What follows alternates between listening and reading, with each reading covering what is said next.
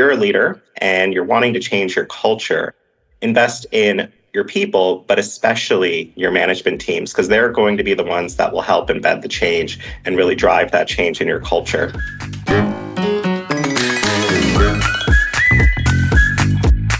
Hi, welcome to Change Out Loud, the podcast where change management intersects with everyday life. I'm Kara Sundar. And I'm Adnan Ali. And today we're talking about culture. How many times have you heard this? We need to change the culture. What does that mean? Where do you even start? It is such a dynamic statement to make that you oftentimes don't even know where to go. So today we're going to do a deeper dive of culture, what it means, and how you can help influence and change a culture. First off, did you know there are multiple definitions of a culture? It's funny you say that because actually, when you first pitched this idea, I was thinking, well, what do we mean by that? So, what kinds of definitions are out there around culture?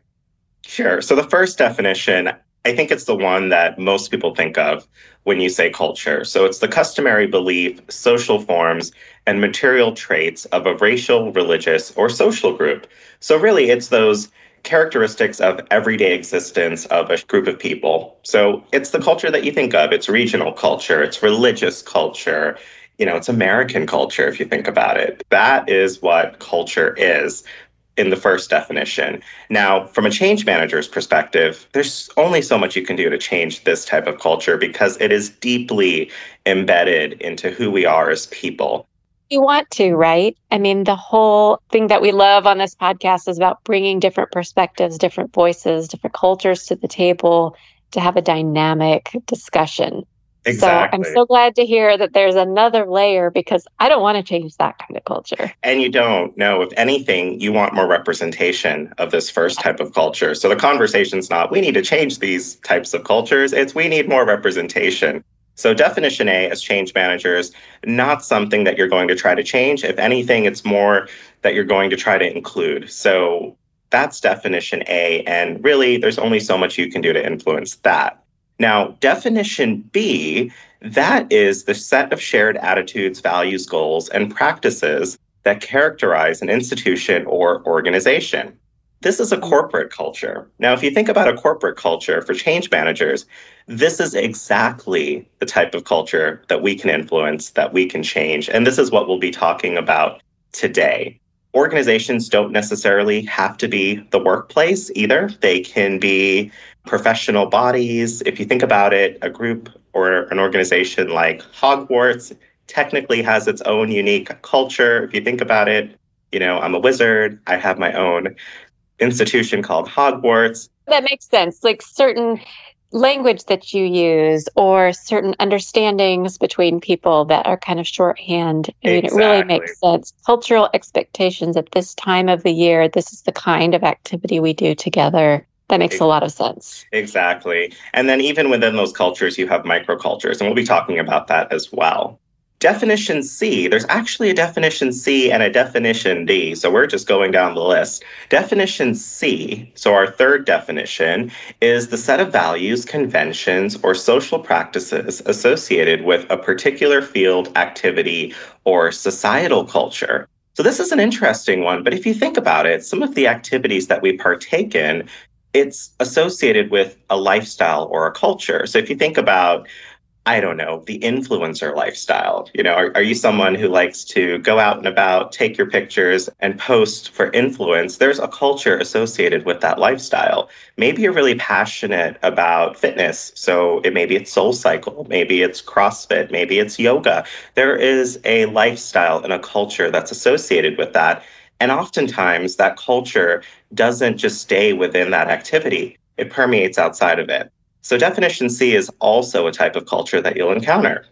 And I'm thinking about maybe the culture of project managers, the culture of an HR professional. Exactly. Just we're connected via our discipline to this much broader group of people that also shares shorthand and you know certain ways that we measure success and i could absolutely see that mm-hmm. impacting a workplace and being challenging absolutely so something to be aware of And then finally, definition D, our fourth definition of culture, is human culture. Did you realize there is a wow. culture to being human? So if you think about it, human culture is the integrated pattern of human knowledge, belief, and behavior that depends upon the capacity for learning and transmitting knowledge to succeeding generations. So if you think about it, the fact that we know that we need to set up homes, we go to mm-hmm. school, you might go to university, you might follow a trade path, but there's this human element of knowledge that we have universally that we follow. Even in the way that we say hello as humans, it's very different than, say, what dogs do. You know, dogs go about, they sniff each other. We don't sniff each other as humans. We shake hands. We might do a high five from time to time, but that's how we say hello. And it's different. It's very human in how we operate. And I'm thinking about the importance of food in every single cultural identity and how that's like the first thing you do, even if you don't speak a language shared with someone else. But if you can bond over cuisine that is important to your culture, it just opens those doors of friendship. So I really love that kind of recognizing that we're all human. We have more in common than we do not in common culturally. So when we go to change a workplace culture, let's say, it's really not that audacious. Exactly. Very well said. So then let's talk about organizational culture. That second definition that we introduced moments ago. How do we influence culture change? Now, there's a few things that you can do, and we're going to go through five key actions that we can take today as change managers. Now, the first thing we can do is make sure that our strategy matches our culture how many times do you hear language that's not aligned with who we are? So, who we are as a culture. It's okay to be aspirational, but sometimes it's so aspirational it borderlines delusional. And you want to make sure that you're not going in that delusional direction because that is the first thing that people will see and they won't take it seriously. So you have to make sure that the strategy that you're setting out, it matches the culture that you are today, the culture that you have today. So, key tips here. You want to clearly connect the desired culture with your strategy and your business objectives. A strategy that is at odds with your company culture is doomed, and culture trumps strategy every time. You don't want a vague list. That's a big one. No vague list of, you know, all the key words that everyone's probably heard out there. Avoid them. Make them accessible. If you say you want to be agile, what does that mean? Define it, make it tangible. Yeah, one of change management founding fathers, Peter Drucker, actually, one of his famous quotes is culture eats strategy for breakfast. Because, yeah, you can use all the empty words you want, but if it's not really motivating people from a place of this is who we are. I look left, I look right, I see my peers and people who have the same values and goals, then it's never going to work. Exactly. It has to be tangible and accessible for us, right? If we're trying to, for example, have better lifestyle changes, like I want to walk more. We don't want to set a strategy that says we're going to climb Everest tomorrow because immediately you see that and you're like, well, obviously we're not going to do that. So make it accessible, make the message tangible so people can feel like they're a part of it and that it's somewhat aligned to what you're doing today. So it has to be rooted in who you are and it's okay to be aspirational, but just make sure you're defining exactly what it is you want to do and that it links up to who you are today. I'm thinking, Adnan, let's say you've got a new C suite executive or a new president who comes in with all these big ideas and wants to unveil their strategy quickly, you know, to begin to show their impact. How can they get up to speed on what the real company culture is? Mm. Because what I find is there might be a culture within the C suite that says, oh, we're ready for transformation or, you know, we're really tech savvy, whatever. But then down on the front lines, that culture really doesn't connect to them. So, what would you recommend for somebody who wants to come in at that level? Listen, I, I, think anytime you're coming in brand new, the most important thing that you can do is listen and create safe spaces. So, it's important to listen, but also make sure that you create the opportunities where people will tell you things that yeah. are truthful and also an honest reflection of how they're feeling. And if you're the brand new executive or the brand new leader, maybe the brand new change manager on a program, the best thing that you can do is come in, listen to what people are telling you. I, I can't say this enough. Spend the time and invest the time in listening to your people because that'll give you a good indication of where you are today. And that exactly goes into the next thing that you can do. It's creating those few critical shifts in behavior, starting off with creating that safe space. Because I think in creating those safe spaces and those listening sessions, what you'll find is, oh, these are some immediate things that we can do today to help change our culture.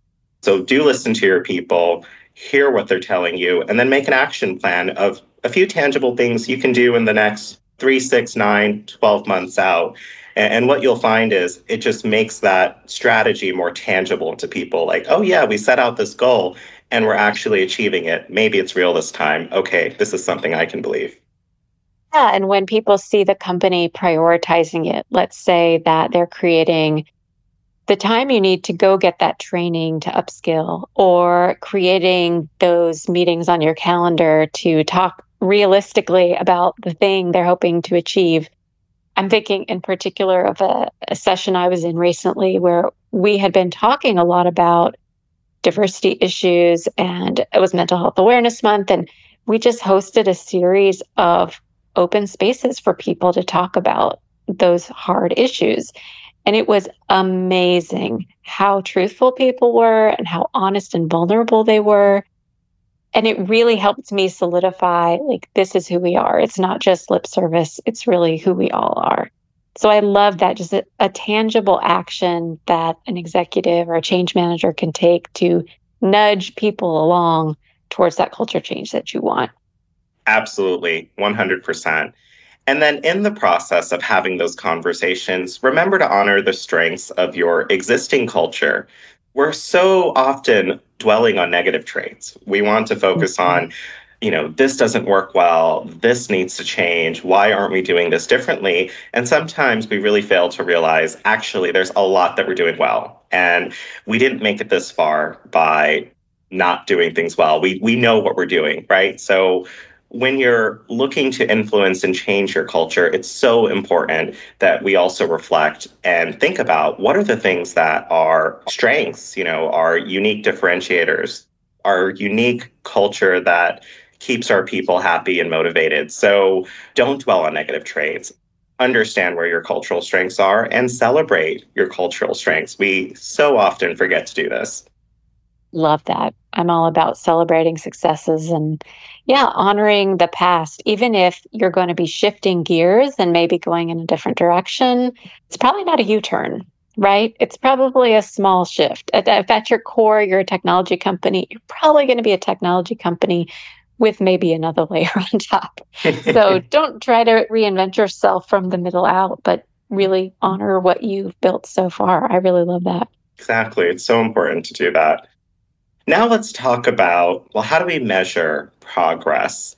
This is where it gets difficult, right? And I think it gets difficult here because we oftentimes think of it as it has to be a formal process or it has to be an informal process, right? There has to be metrics, it has to be quantitative, or I really want to celebrate the fact that there's qualitative data and qualitative interactions that we're having.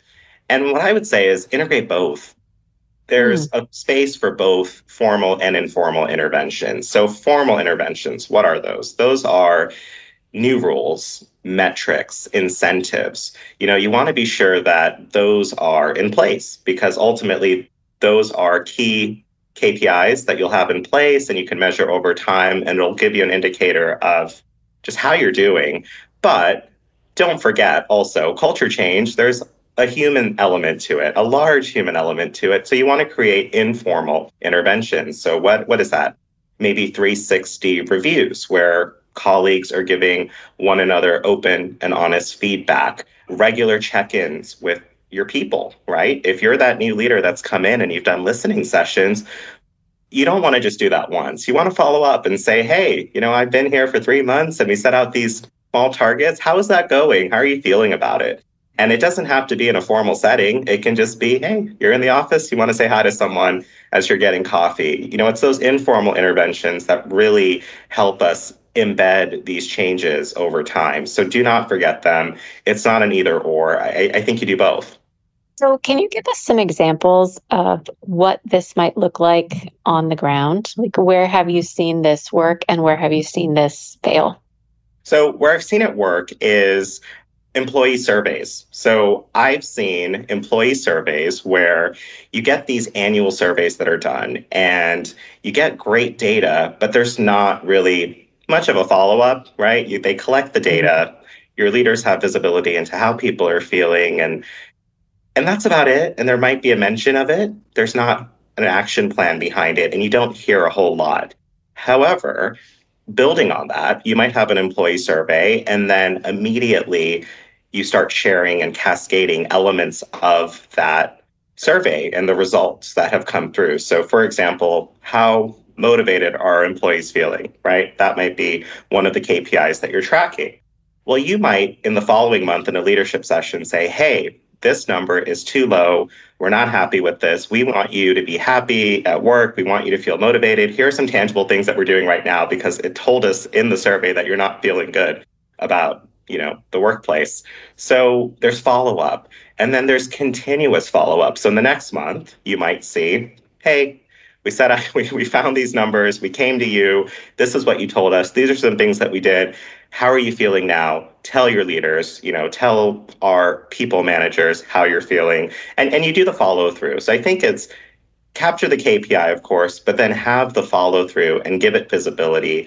And really if you're wanting to change something and you say you know this survey is done to improve employee morale or employee engagement just be sure to follow up so people believe that. Um, i've seen this work both ways. Companies that do it really well can use these formal mechanisms to really drive change. Companies that don't do it well, people just don't take those surveys seriously. They might not participate or they might just not give honest feedback because why bother? No one's looking at it. Ouch. It's so true. If you just don't have the trust. And that's really what it's about, right? It's something we work with a lot as change managers is gaining the trust of our stakeholders and saying we might not have all the answers. We might not even have like the real answer, but we're listening, we care about your pain points, and we want to work on the solution together. I think that just buys you so much goodwill and can really impact culture, even at the micro level, just a project level. Thinking too, Adnan, about the other three types of culture that you mentioned, which have to do with maybe the discipline that we work within professionally, or our identity as a human or as a subgroup identity within humanity. And I'm wondering if a way that you can increase talking about culture at work is actually to allow people to talk about those cultures externally at work. So I'm thinking back to a previous employer where we had a potluck and everyone was encouraged to bring a dish that was important to them was kind of understood. It would be great if it was something that kind of represented you culturally. But if you just wanted to make a dish that your mom made for you and it made you feel good, you know, that's the story you could tell. You could share as much as you wanted about yourself in that setting. And I just learned so much about my colleagues at that lunch. And I think it really did help us build a sense of community amongst a really different group of people. Can you recommend some other ways that we can be more open to talking about those three other definitions of culture that might be impacting our human selves at work? Yeah, absolutely. Well, I think you touched on a really good point, which is you can't separate the cultural identities, right? So to say, hey, we're only going to focus on work culture and that's what I want you to talk about, I mean, that's a bit silly, right? Because we bring our full selves to our workplaces everything, right? All of those different cultural definitions. So I think one thing that we can do is encourage people to bring their cultural identities, their full cultural identities into the workplace. I remember once upon a time there was this idea of, oh, well, that's my home life. That's my other self, right? I don't bring that into the workplace. In the workplace, I'm a different person, but we all know that you're really not a different person. Who you are outside of the workplace very much shapes how you show up in the workplace. So I think we need to lean into that and acknowledge that that is the reality and we should all talk about it more openly. So when we're having these safe space conversations, I think one recommendation I would have is don't limit the boundaries just to work culture. If there is a feeling that maybe I would like to bring more of my my other cultural identities into the workplace, by all means you should. And I think initially you probably won't get that up front, people just willing to bring their full selves into the workplace. It's something you build over time and you just need to reinforce that it's okay. And I was going to say, I know that for some demographics, bringing your whole self to work has not traditionally been acceptable. Right. I mean, very discriminatory practices and systems. So it might be easy for me, let's say, as a white woman, to say, I'm going to bring my whole self to work and feel empowered that way. But that experience might be really, really different for someone else.